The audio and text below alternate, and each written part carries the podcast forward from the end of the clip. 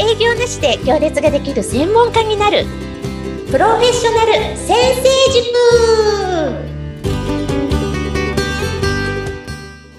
皆さんこんにちは。自走組織育成コンサルタントの星澄です。アシスタントの加藤純です。よろしくお願いします。よろしくお願いします。はい、早速ですが、前回は営業なしって本当に営業しないでお客さん取れるのという質問に星さんにバシッと答えていただきました営業しない方がうまくいくっていうふうに思ってもらえたんじゃないかと思います。ありがとうございます。なんか初っ端から本当に伝えたい核心の部分をいきなりって感じてたんですがあの、はい、常識でよく言われてるようなこととは真逆なことだったかもしれないのでね、どうだったでしょうか。まあ、私はねもうとことん成果主義でいきたいと思います、はい、で今日はどんな質問が来てますか？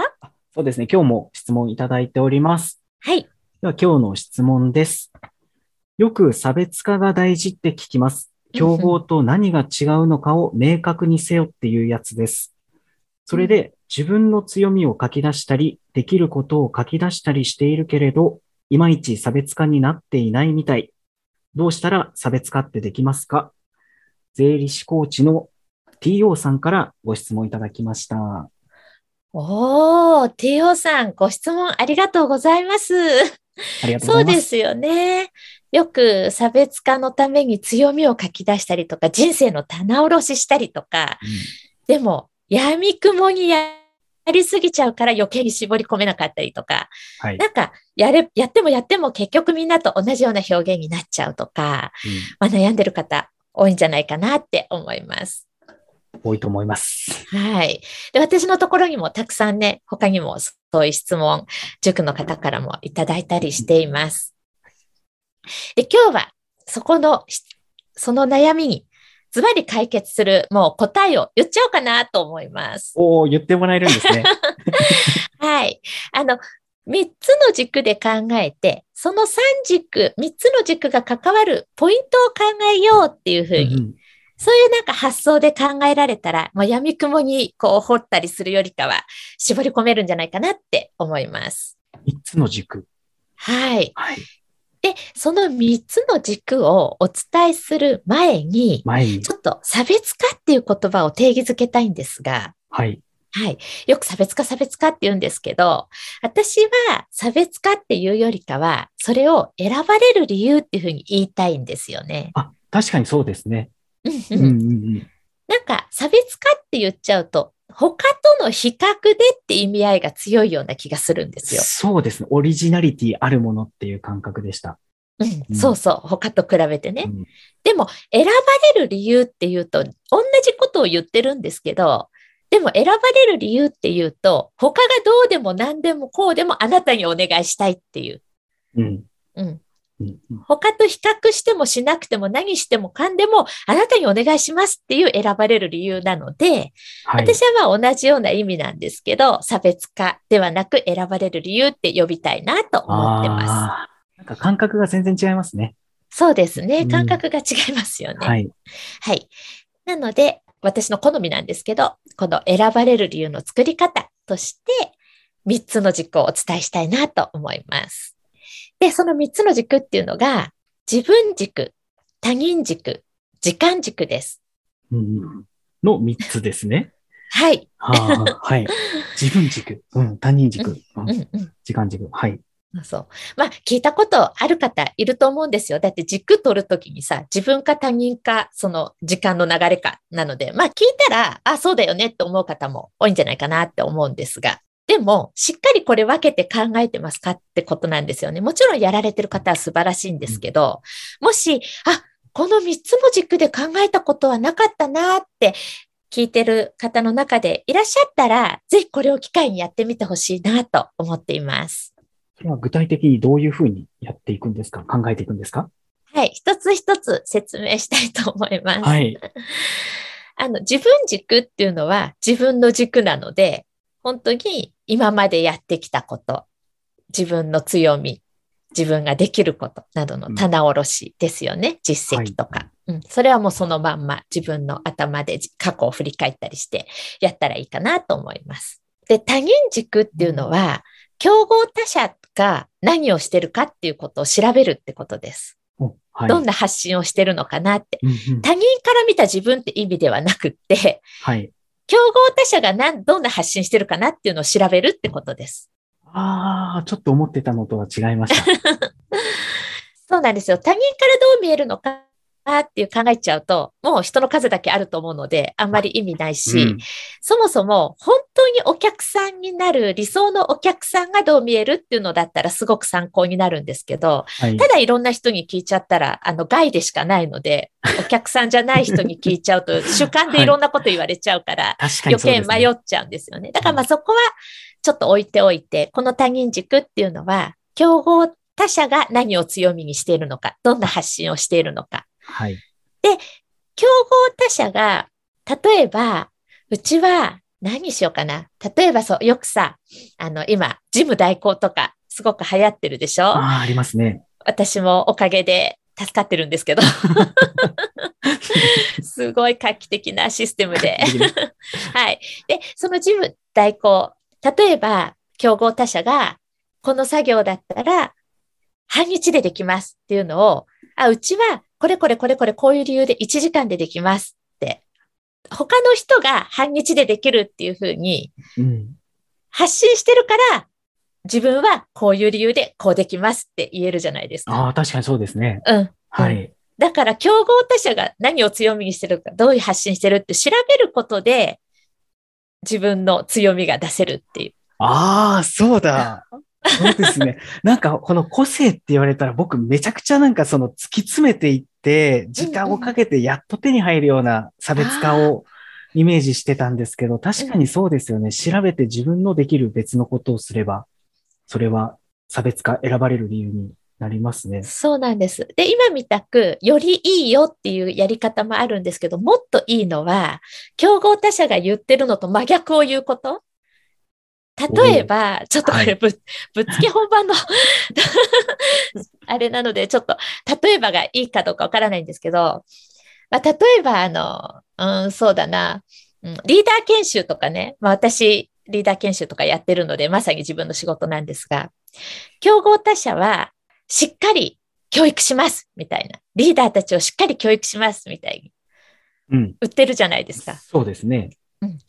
私は教育しませんって売るんですよ。しませんなんですね。はい、で、教育しないから成果が出ますって言って結構選ばれてるんですよね。ああ、実績もちゃんとついてきてるんですね。そうです、そうです。で、うん、競合他社さんがしっかりもう成果出します、け結果出しますっていうのはまあ一緒なんですけど、教育しますってやってくれてるからこそ、えー、ってなるじゃない？うん、そうですね。なんでどうしてって。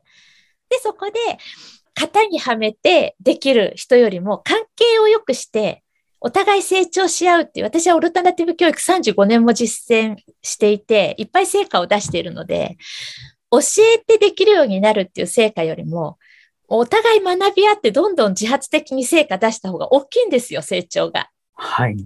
だからそっちを本当に自分がそこが得意なことがたまたま真逆なので、もうスポッてはまったんですよ。はい。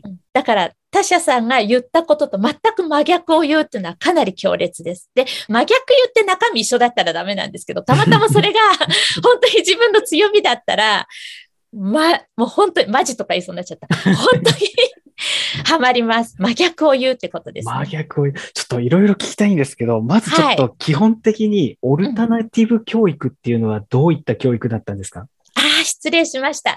あの、私は自分の息子を小学校も中学校も行かせずに育ててるんですね。初耳でした。あの、不登校じゃなくて選択的不登校。もう大学生なので、もう十何年も前の話でね、選択的不登校の先駆けだと思ってるんですけど、はい。公教育っていうのが普通の教育。オルタナティブ教育っていうのは公教育以外の教育のことを言います。うん、はい。だから何でもありなんですよ。以外だから。なるほど。はい。その型以外のもの。で、一般的に言われてるのはよくヨーロッパとかで言われてるイエナプランだとか、うんうんうんえー、フィンランドが世界学力いちいとか、フィンランドの教育とか、結構テレビとか雑誌とかで取り上げられて、最近ではやっとこう浸透し始めてるんですけど、ヨーロッパの方の教育って、先生がいち対多で教えるとかではなくて、例えばフィンランドだったら苦手なものを得意な子どもが教え合う。あ、はい、はい。で、小学校ろくねん生の子が小学校いちねん生の子に聞いたり、小学校いちねん生の子が小学校ろくねん生の子に聞いたりしてるんですよ。学年っていう概念もあんまりなくて。で、得意なことはどこまででも飛び級できるし、で、お互いに教え合ってるから苦手でも罪悪感がないんですね。恥ずかしいとか。なるほど。それ、なんか社会に出てからはずっとそれですよね、結局は。はい。ああ。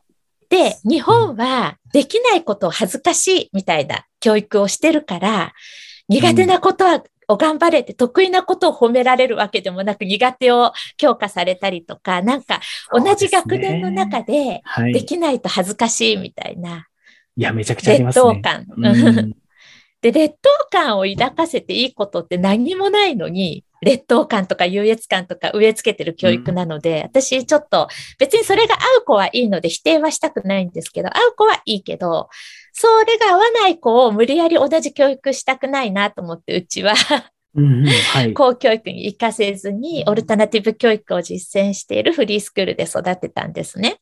はい。そうするとお互い年齢とか関係なく学び合って、どんどん自分らしさとか自分の才能とかが開花していくので、うんうん、はい。なので、あの、オルタナティブ教育って無限にあるんですよ。その以外だから。はい。うん。だからなんか一言では説明できなくて、こういうのもあります、こういうのもありますって、やっぱみっかぐらいかかっちゃうので。ただ、あの、日本の公教育とは違う教育。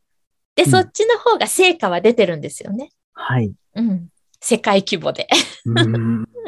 で、私はそれを、あの、元、元学童保育の先生をやってまして、教育現場、はいで、それを始めてからもうさんじゅうごねんずっと我が子でもそうですし、講師ともにずっとそれを実践していて、はい、だから教えないっていう。で、実績もあるし、はい、そんな感じです。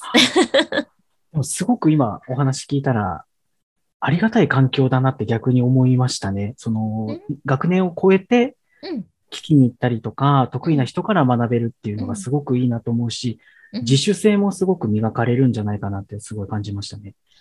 そうなんです。本当にそうなんですよ。で、教えるのが一番学べるので、得意な分野はどんどん得意になるし、人に教えるから。はいはいはい、で、自尊心も育つし、うん、で、苦手なことも自分が教えるのと同じように人から教わってるから、悪いとか劣等感なく教えられるので、うんうん、どんどん伸びちゃうんですよねあ。すごい。僕は今聞きましたけど、もっと早く知りたかったです。あ、ちなみに息子はもっとすごくって、そういう勉強すらしない学校に行かせました。おお、勉強すらしない。はい、だから授業とか宿題とかの概念なく育って今大学生です。へえ、すごいですね。ちょっと僕は今想像が追いついていないです。そう、ちょっと先駆けすぎちゃって、ちょっと早く行き過ぎちゃってるんですけど、実践者はたくさんいるんですけど、まだまだ一部みたいで。ありがとうございます。はい、じゃあ、えっと、もうそろそろいい時間なので、さんかいめの。まとめないと。そうですね。今回はどうしたら差別化できますかっていうテーマで送らせていただきました。次回は。あ、まだ時間軸を説明してませんでしたね。そうですね。すいません。はい。時間軸っていうのは、その今らしさを出すってことです。なんかずっと同じ発信でこう売り続けてるんじゃなくって、今のトレンドっていうか流れを見て発信を変えていくってことですね。だからじゅうねんまえに自走組織とか言っても誰にも理解されなかったと思うんですが、私の場合はにせんじゅうはちねんにティール組織っていう本が日本でもじゅうまんぶを超える大ベストセラーになって、ティール組織っていうのがその組織運営の中でちょっとだけ言葉が浸透して、ああ、もうトップダウン型じゃダメだみたいな波が来たんですよ。はい、その波に乗って自走式っていうふうに、あ、自走、自走組織って言ったので、その今らしさをつかむっていうのすごい大事ですよね。うん、うん。だから自分軸、他人軸、時間軸の接点を見つけて発信すれば強烈なその選ばれる理由、差別化という選ばれる理由になるなって思います。いや、ありがとうございます。すごくそこについてももっと詳しく聞いていきたいと思うんですけど、時間がそろそろいいお時間なので、はい、ここからの続きは次回また放送していきたいと思いますので、次回もぜひお聞きください。はい、ありがとうございました。ありがとうございました。